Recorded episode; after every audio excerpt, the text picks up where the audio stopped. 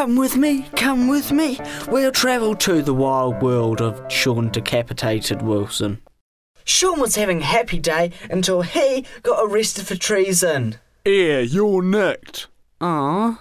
He was taken to the courtroom and sentenced. Shaun Wilson, you have been tried and found guilty of treason for attempting to blow up the king's residence.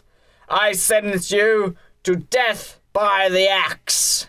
Shaun was a bit upset about this, but he didn't let it get him down. Oh wow, they have it worse at sea. The next day, Shaun was taken to the chopping block. Oh, I guess I better get it over with. Any last words, boy?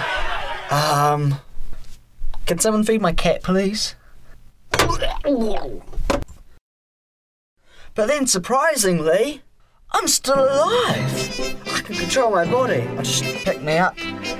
What? I'm going to have all sorts of fun and games now. Because Shaun had already been beheaded for his crime, he was let off and he went to have some adventures. Wow, now I'm decapitated. There's no limit to what I can do, except wear hats easily. Shaun knew that now he should go and have some adventures with some kooky friends, so he went off to find some kooky friends. Hello, you look kooky, are you? Wow, I am an elephant wearing a waistcoat. That's kooky enough for me. Want to go on some adventures? I sure do, Mister Decapitated Man. Shaun's new kooky friend was called Oo, and they got along really well. So, Oo, what boarding school did you go to? I, I went to Eton. No way, me too. Do you know the school song? Of course I do. Really? No, I've forgotten the words pretty much, but we're still both Eton boys. Shaun went off to find another kooky friend with Oo.